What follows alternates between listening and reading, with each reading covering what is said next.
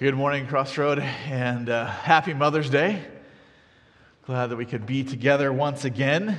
And I'm going to be looking at thankfulness from 1 Thessalonians chapter 1, especially. But um, it's, I want to focus this morning on living in gratefulness and start this morning, in a sense, talking about uh, why Mother's Day started. Have you ever wondered why Americans celebrate Mother's Day? The holiday was born out of a one woman's desire to honor her mother's life of sacrifice and grace. Born in 1864 in Grafton, West Virginia, Anna Jarvis witnessed the aftermath of the Civil War through a child's eyes. Her mother, Anna Maria Reeves Jarvis, had spent the war organizing women to nurse wounded soldiers from both the North and the South and generally attempting to hold her border state community together, right? West Virginia would have been kind of divided. It, I mean, it pulled out as a state uh, from Virginia itself, right? Remember, it seceded from Virginia after Virginia seceded from the Union. Uh, but it would have been divided as a state overall. Um, and so her, her mother, she saw attempting to heal that divide. After the war, Anne Maria started Mother's Friendship Days to reconcile families that had been divided by the conflict, right? So this is trying to heal things after the Civil War.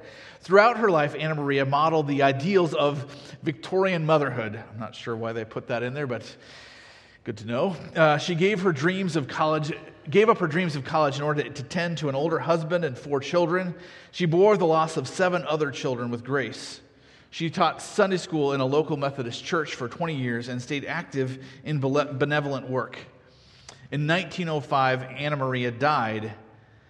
Two years later, Anna, her daughter, got the idea to found a holiday remembering her mother and all mothers, whom she felt could never be thanked enough. So in 1908, it was first celebrated in Grafton, and by 1914, the U.S. Congress officially established the second day in May as Mother's Day. So you can blame her, all, all you mothers, for this. But no, but we want to, but it's just a good reminder of what Mother's Day is about, reminding us of uh, just the, the work, the sacrifice that goes into being a mother. Now, personally, for me, I didn't realize all the, the things my mother did until I watched my wife at work, right? There's so much sacrifice that goes into mothering, so much time, effort, struggle, pain, and even just the, the struggle of not, not only the struggle of sacrificial love, but also just the consistency that's required. You have to make meals every day, it doesn't stop, right? You have to, you have to make sure and, and, and think about clothes ahead of time and, and school ahead of time. And you also provide emotional support. And it seems the older they get, sometimes the more you need to give. And, and so we come to 1 Thessalonians, if you will, turn in your Bibles to 1 Thessalonians chapter 1. Paul is talking about giving thanks for people. In 1 Thessalonians chapter 1 and verse 2, he says, We give thanks to God always for all of you constantly, mentioning you in our prayers, remembering before our God and Father your work of faith and labor of love and steadfastness of hope in our Lord Jesus Christ. Now, this is Paul's model, really. He does this consistently through his letters where he thanks God for people, thanks God for knowing them, thanks, thanks God for knowing what God has done in their lives, thanks God for the work here that they have done, the, the labor of love they have shown, the, the witness of faith, the steadfastness of hope in the midst of difficulty. And, and he's thanking God for these, these people that he knows. So thanks, Thanksgiving is, for people is, is a biblical thing to do. It's ironic that we're doing that Mother's Day on a day when, if you, if you know what's going on in the headlines, right, you know that uh, the Roe versus Wade could be Wade could be overturned after, you know, almost 50 years, right? In in being, eh, in a sense, the, the judicial statute of the land, so to speak. And, and people are upset about that. There's, especially since there's Catholic judges, there's people going to Catholic churches and demonstrating against this idea. And of course, as Christians, we believe that abortion is the murder of an unborn child. Even scientifically, we know that you have a fetus, it turns into a baby. That's, that's what happens. And, and, and it makes sense, of course, that we would be upset at, at injustice and murder. And at the same time, for Christians, it's more than just being upset with injustice. What I want to explore this morning in some ways is just how Thanksgiving and motherhood, and just what are we saying with the two of those?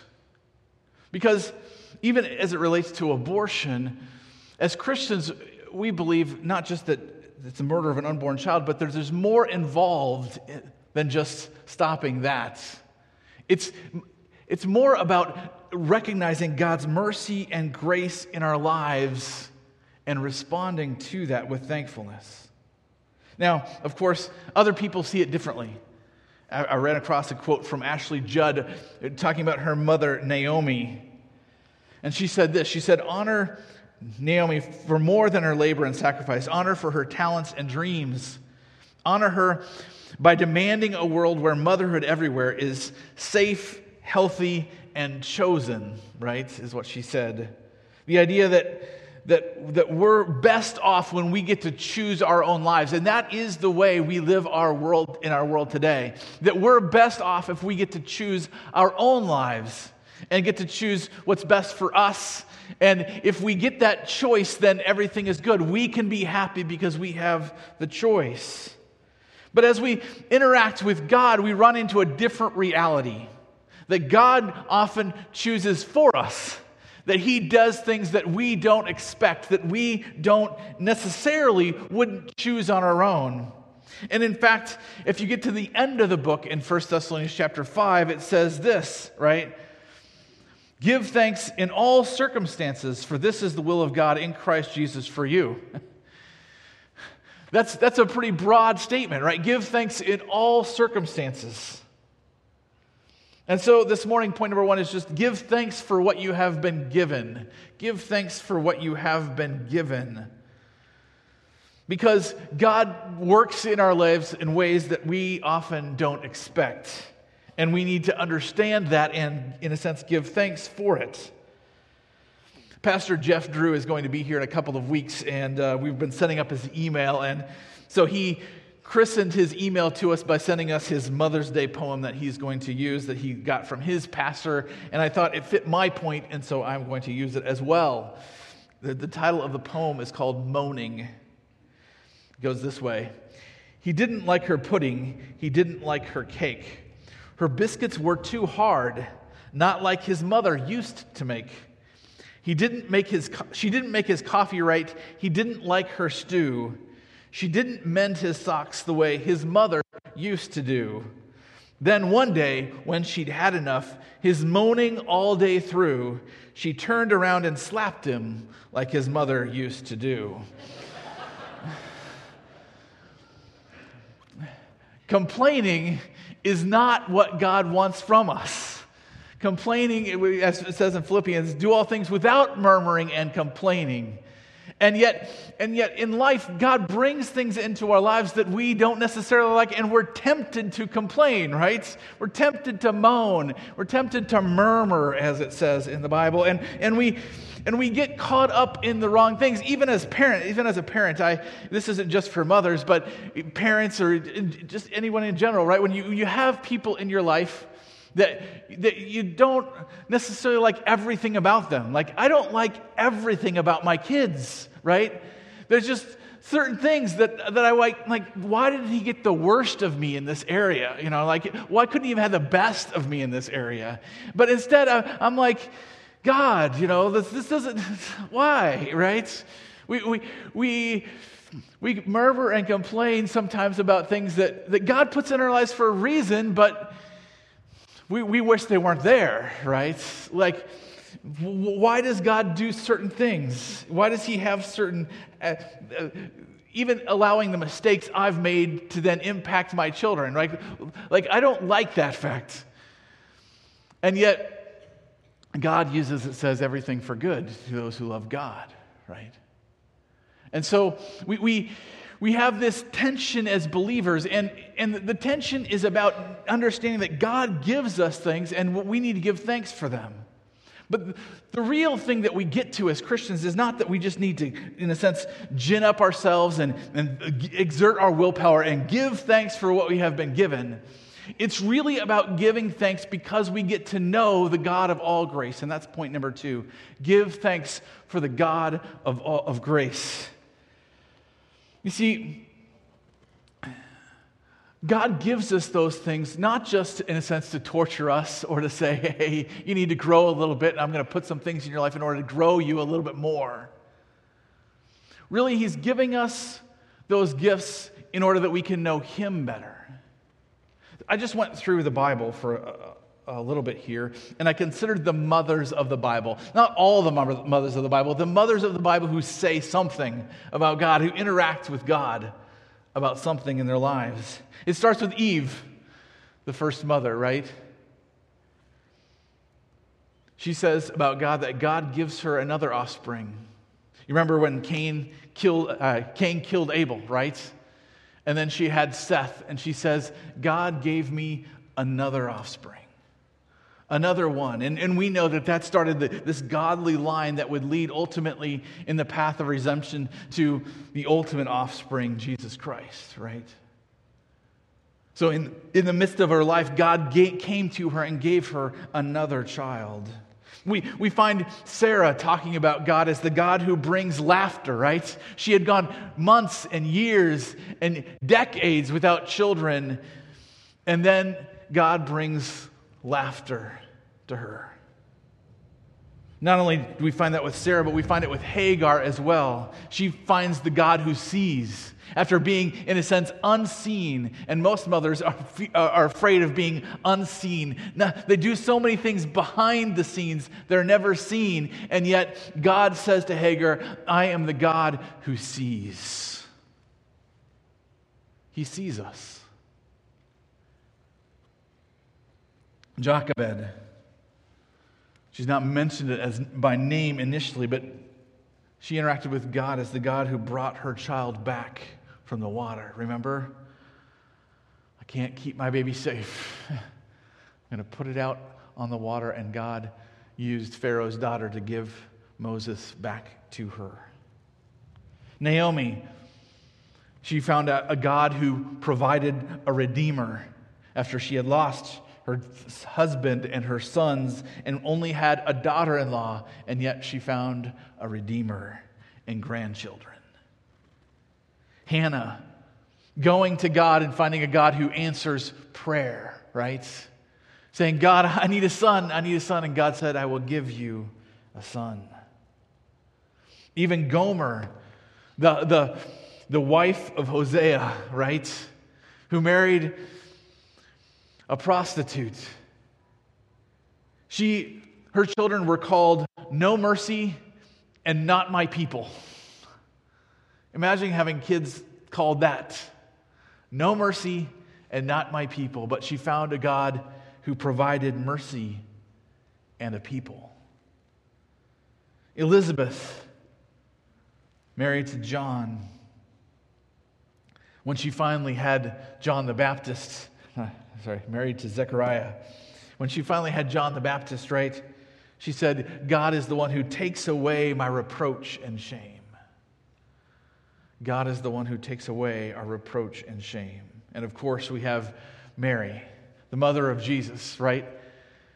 Who says, God is the God of the impossible. God is the one who steps in and makes impossible things possible. This is the God of grace. He steps into our lives and does things we don't expect that we could be tempted to complain and murmur about, but He's doing it so that we can know Him, so we can see His mercy, His grace, His power, His wisdom, His, His ineffableness, the, the things we just can't understand. How, God, how can you put all this together? And yet He does. This is His grace that we can know Him. And these wives and husbands, these mothers overall, show us that this God that we run into, this God we interact with, that wants to come to us in grace. And He wants us to know Him, and we give thanks because we can know a God like that, right? Not a God who fails us, not a God who is unmerciful, not a God who is out of control, not a God who is powerless, but a God who is powerful and wise and generous and good. And yes, it does mean going through some difficult and dark days. Yes, it does mean that sometimes we question and we wonder and we say, why? But all of that is ultimately to get us to the point where we know God better, where we can walk in His grace more, where we can live in relationship to Him and rejoice and give thanks before Him.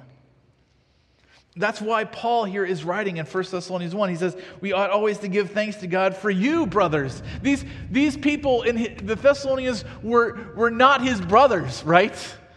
They were not his brothers and sisters before God's grace stepped in in the form of Jesus Christ and made them a family, made them into this, this group of people. And, and actually, the Thessalonians loved Paul and labored on his behalf and worked on his behalf and did so many good things and endured persecution. And, and he, he didn't have that until God stepped in and did something. He is the God of grace. And so, point number three, we can hope in a God who brings thanksgiving out of anything. We can hope in a God who bring, can bring thanksgiving out of anything.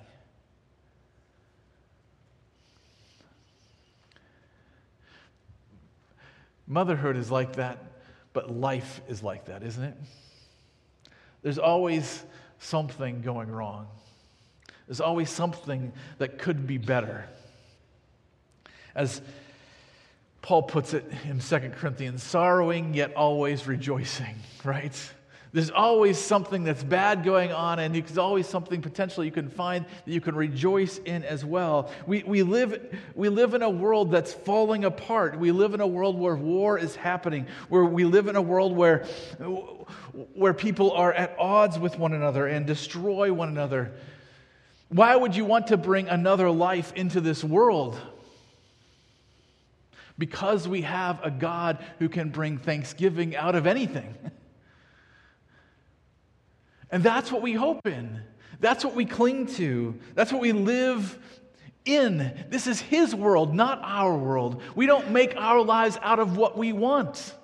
We don't choose ultimately what we want for our lives. He has put things in our lives that we would not choose, but to bring us to His grace and His mercy.